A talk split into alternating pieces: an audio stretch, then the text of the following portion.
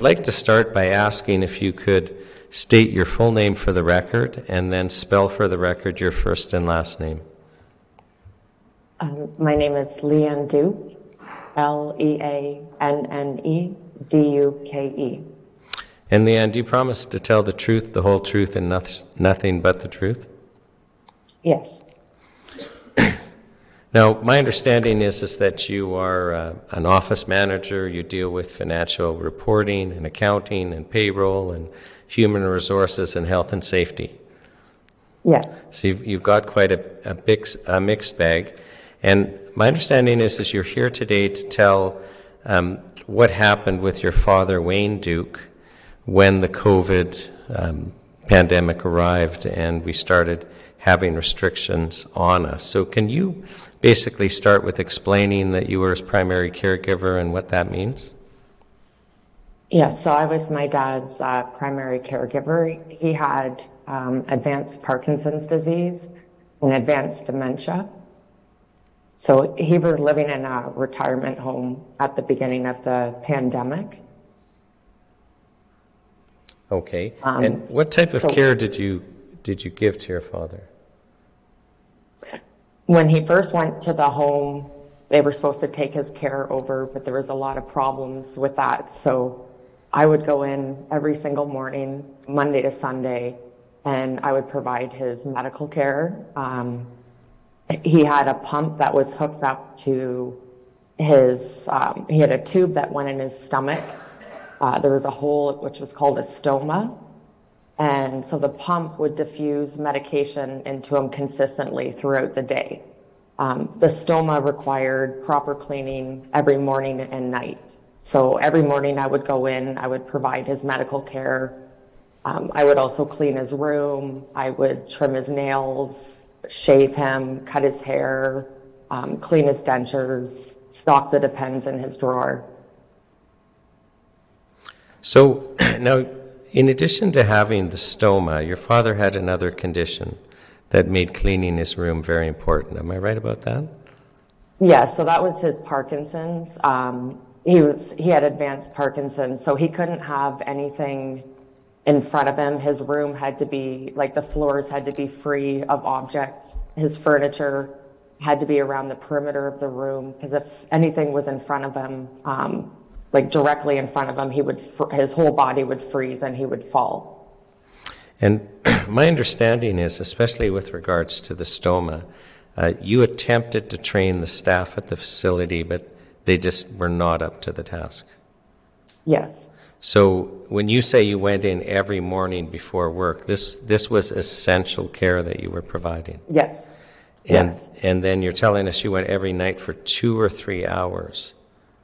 Yeah, so every every night um, before the first lockdown, I would go and do his medical care every morning, and then I would drop his dog off, who would stay with him for the day, and then as soon as I was done work, I would go and I'd sit with him and hang out with him for two or three hours every night before I went home. Now, the first lockdown, my understanding, came um, March 31st, 2020. Can you tell us about that experience and how it changed things? So I, I received a call on March 31st. Um, it was probably around lunchtime from the owner of the home, and she said I was no longer allowed in to provide his care, and um, his dog was no longer allowed to be there either. So she said, when you're done work, you need to come get his dog, and you can no longer um, come in in the mornings to provide his care. So this went on until um, I was locked out from March 31st until October 21st was the, the day I was allowed back in. And then when you were able to attend back on, well, let me just back up. Even though you weren't able to attend after March 31st, you were allowed to take him to medical appointments. Am I right? Yes, so all social absences were not permitted. They weren't allowed to go out for social absences, but if they required a medical absence, um, they were, I was allowed to take him to his medical appointments. So when I would, um, he had a lot of medical appointments because in two and a half years he lost um, 17 dentures. So that required a lot of appointments to replace those. And so every time I would take him out, I would check his stoma and it became extremely infected. And also, when I would be talking with him on the phone, he would be wincing in pain all the time, um, telling me how bad his stomach hurt. And not once did the home ever contact me as his uh, power of attorney for care, as his substitute decision maker, um, to notify me of the state of his stoma. Okay, now you had um, you had actually documented what you're speaking about by taking photos Yeah. of his stoma. Am I correct with that? And David, can Yes. you help me? I've got this up on the computer. Can you pull that up? So, Leanne, my understanding is these are all photos that you've taken, and Yes. uh, I'll scroll down, but the um, well, actually, I'll scroll up. You had typed in there, "This is how the stoma always looks in my care," and that's the top picture. Yeah, so that's how his stoma is supposed to look. So when you describe that there's literally a tube going into his belly, there is a tube going into his belly here. Yeah. And that doesn't look inflamed or it doesn't look dirty at all. No, and, and that's how it always looked when I was doing his care every morning. Okay, I'm going to scroll down to some other pictures you've taken, and you've, you've typed into this document, these are pictures taken of his stoma during the first lockdown. I took these pictures when I took him out to medical appointments. Yes. So we will enter this as an exhibit so that the commissioners will be able to refer to this whenever they want. Um, but how, how would you describe the difference in these pictures just for the record? So the like his stoma was just oozing all this discharge and pus.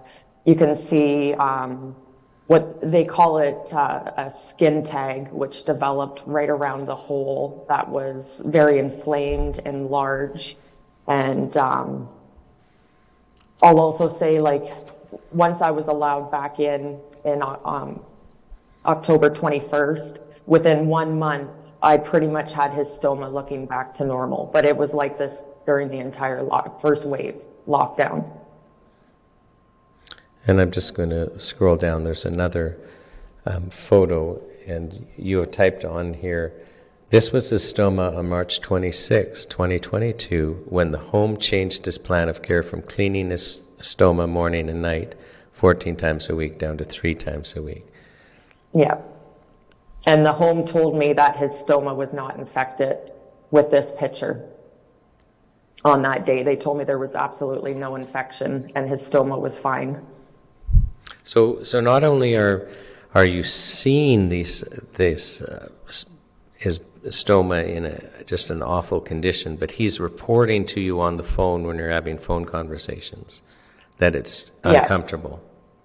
he would be he wouldn't say it was directly related to his stoma. He kind of lost that capacity. He was just you'd be talking with him and he would just start wincing in pain. Like it was just like oh like he'd constantly be making those sounds when i was talking to him on the phone. And i'd ask him what was wrong and he said it was stomach pains. Okay. Now, you had said earlier in your testimony that you weren't able to drop his dog off every day. So, can you explain for the commissioners what you know what the routine was, and tell us about this dog, and then tell us about the effect of your dad not being able to have the dog every day? it was very detrimental to him. So going to a home obviously um, wasn't my first choice, but he requir- required care 24 7, and it was a very big adjustment to him. So being able to drop his dog off and have his dog spend the day with him, um, in spite of his Parkinson's, he would still go out walking every day. So he would take his dog on these walks every day, and he would. Um, he, he had a background in training dogs, so he would sit there and he would train his dog in his bedroom, and he just really enjoyed spending time with him. And when his do- um, dog was no longer allowed to go to the home to be with him, he kept thinking that um, he had his dog and he lost him. And so he would actually start wandering. Um, there was a time one night, it was uh, around midnight, I got a call from the home that my dad had went out and he was looking for his dog at midnight because he kept forgetting that his dog wasn't allowed there and he kept thinking he lost him. There would be other nights I'd be talking with him on the phone and he kept he'd be all depressed and he would and I'd say what's wrong? And he said well you lost him. And I would say I lost who? And he'd say well well you lost Ozzy his dog. And I would say no I didn't lose him. He's here with me. But he couldn't comprehend because he wasn't seeing his dog every day and it, he became extremely extremely depressed Okay, and so, and my understanding is, is your dad had basically a walkout unit with his own door to the Yes. outside. So, yes even though he had his own door to the outside, they wouldn't let you drop his dog off for the day. no Now, when you were able to come back in in October 2020, that was because they made an exemption for essential caregivers? Yeah, so um, it was in September of 2020, I believe, the government classified essential caregivers and said they had to be, um, they could no longer be a strict, rest- um, restricted from providing care. So I was allowed, the home finally let me back in in October to start providing his care again. So when I was um, allowed to back in to provide his care, they said, you can just come in your dad's patio door in the morning. And at this time, the public health was saying if a caregiver was providing any type of care and you were in a certain proximity, you had to wear face goggles, you had to wear gloves, you had to wear a gown and a mask. And there was also all the screening questions you had to do. And I can say not once um, during that time that I was coming in his patio door did the home ever screen me. Did they ever ask me for my weekly PCR test result? And they were also the ones that were supposed to provide the gown, the gloves, and the eyewear. And not once did I ever wear anything like that while he was at the retirement home. I would just wear a mask and do his medical care every day.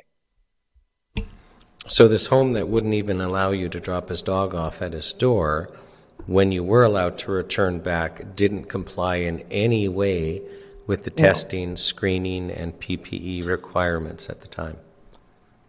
Exactly. Now, your dad eventually got moved to long term care. Can you tell us about that? Yes, so he his dementia was getting worse and the, the retirement home was quite negligent. So on September 1st, uh, 2021, he got a bed in a long-term care home. So um, before he went to the long-term care home, I had told them I'm not vaccinated. The director of care said, "Oh, that's not going to be a problem. You're still going to be allowed in." And um, and so from September until December, I would go in every single night. Um, I guess well, actually in the in the first month that my dad was there, I was going in every morning, uh, um, every night after work, and then I'd go back in at ten o'clock to train the nurses on his care. So they took over his stoma care, and then so come October, I was just coming in every day after work, and I was taking him out walking. Um, he had a high incidence of falls, so they confined him to a wheelchair. So, um, so he wasn't allowed to walk anymore. And I was very worried that he would quickly lose all his muscle mass. So every single night after work, I would come in and I would walk him in the parking lot. So I'd, I'd, go, I'd come in and I'd say 90% of the time when I would get there, he'd be sitting in wet briefs. So I would have to change him and clean him up, put new pants on him, and then we'd go out walking in the parking lot every day. And did a point come where you were no longer able to take your father out? Yes, so on December 10th, I got a call in the afternoon that um, due to my vaccination status, I was no longer permitted entry into the home. And it wasn't even in the government directives until December 15th. So December 15th, the government followed suit and they banned all unvaccinated um, caregivers from long-term care. So, were you able to have him for any short-term absences after that time? From December 10th until December, um, it was 29th or 30th, the home um, and the directives allowed social absences at that time. But if I took my dad out on a social absence, when he returned, they required him to be antigen tested upon return. And then he'd had to have a PCR test on day three and a PCR test on day five.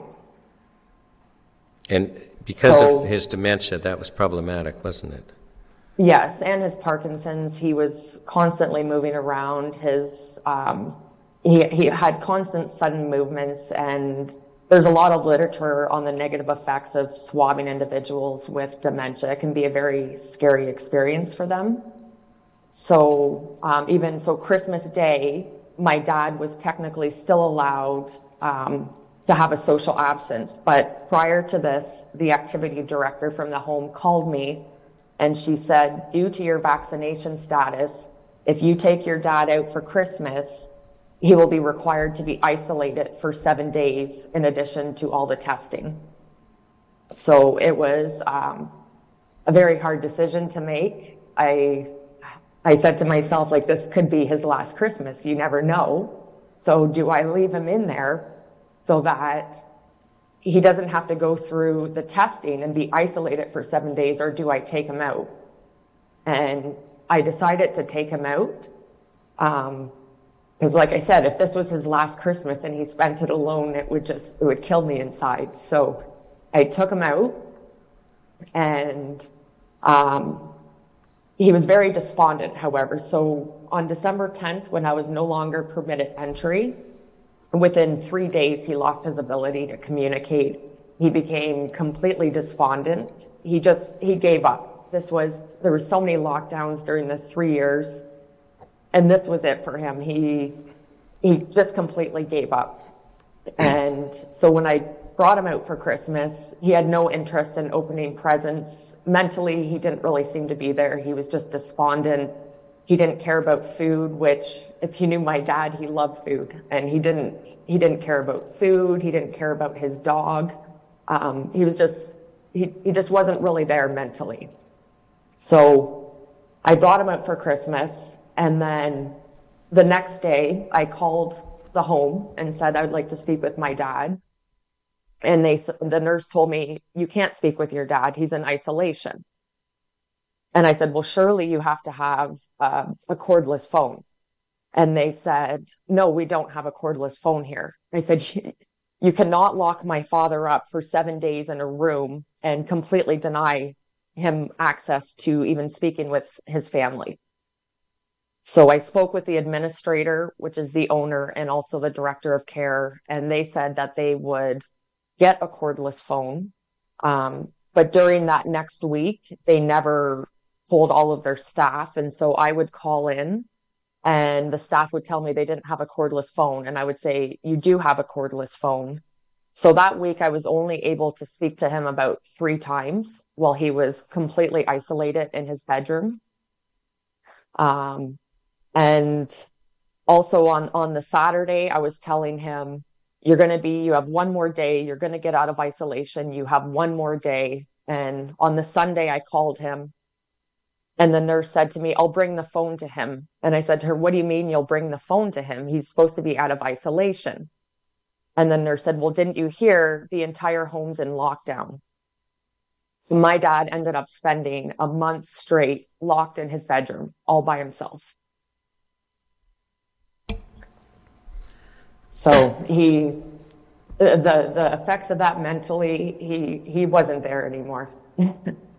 Right, he, he wasn't able to come, recover from the isolation.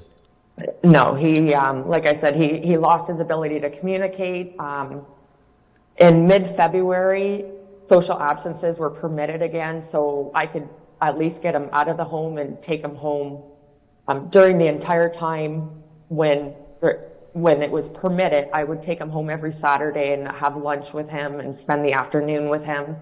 And um, so once that was permitted again in February of uh, 2022, Um, I would bring him home. He could no longer feed himself, so I'd I'd make food. I would have to feed him. He couldn't communicate. He he just completely gave up. He I couldn't um, walk him anymore. He had completely lost all of his muscle mass because um, the home would tell me that for them to have somebody walk him, they needed, due to health and safety reasons, they needed two people. But they were short staffed all the time, so they didn't have two people to take the time to walk him. So um, during the time I wasn't coming in, he completely lost his ability to walk, to communicate, to feed himself, everything. So he's a completely different man. No, yeah. yeah. you you weren't. My understanding is so you're able to take him out for short-term absences, but yeah. but from December 10th, um, 2021, you were not allowed in. Um, but then no. you you were allowed in after he died. Yes, so he suddenly passed away on September 17th, 2022. So I had not been, sorry, I had not been allowed in the home from December 10th until September 17th. And it was very difficult. How do you fulfill your power of attorney duties when you cannot see what's going on inside the home? The day after he passed away, I called the home and I said, I need to come collect his belongings. And so the home said, yes, you can come in to, to get his things. So my mom, my friend, and myself, we went there on September 18th and the home let all of us in. None of us were screened. None of us were tested. They didn't even, there was no documentation whatsoever. They just let the three of us go in, take his things, and go. So this this home that was so concerned about you showing up, even if you were tested and screened, had no concern Yeah. with the three of you going in and wandering around the facility. Yeah. And, and on that note as well, I'll also say um, during that time from February 22, 2022 until the day that he passed, so I was not allowed inside the home. There came a point when I couldn't get my father into my car anymore. Uh, my friend would try and help me, but we were both getting hurt. My dad was getting hurt. So I could no longer get my dad home. There was no accessible commun- uh, transportation in my town due to the pandemic. So I couldn't get my dad home with accessible transportation. So I was, however, permitted outdoor visits with him. So I would go and I would have an outdoor visit with him. Not once did they test me. I was never screened. My father wasn't screened um, after our outdoor visit. Yet we would be in the same proximity had I been in the home or had I taken him home on a social absence where he was um, being required to have all the testing. So I'm going to ask you, um, having experienced all of this, if we were ever to face a situation like this again, how do you think we should have done things differently? Um, there are so many reports that are written by many levels of government. Um, there's the National Seniors Council, the Chief Science Advisor. There's also the Patient Ombudsman who has released all these reports as early as 2020.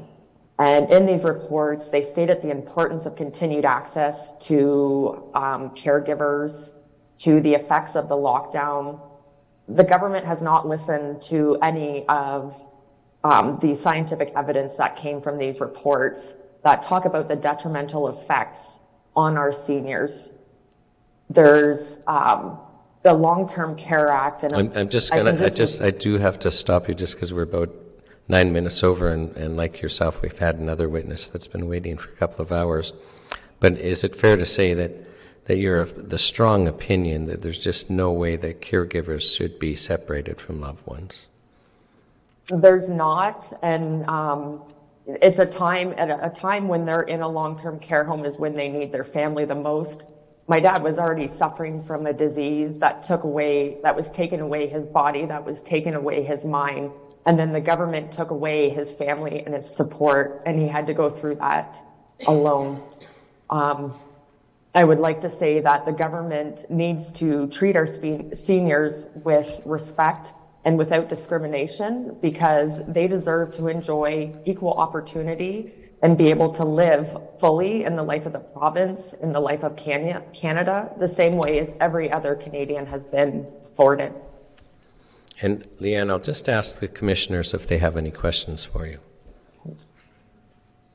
And, and they do not. So, on behalf of the National Citizens Inquiry, I thank you so much for sharing this story. I don't know if you can hear, but the, the audience is clapping. And it, it's Thank just you. so very important to hear from people like you, and, and thank you so much for sharing this Thank with you. us.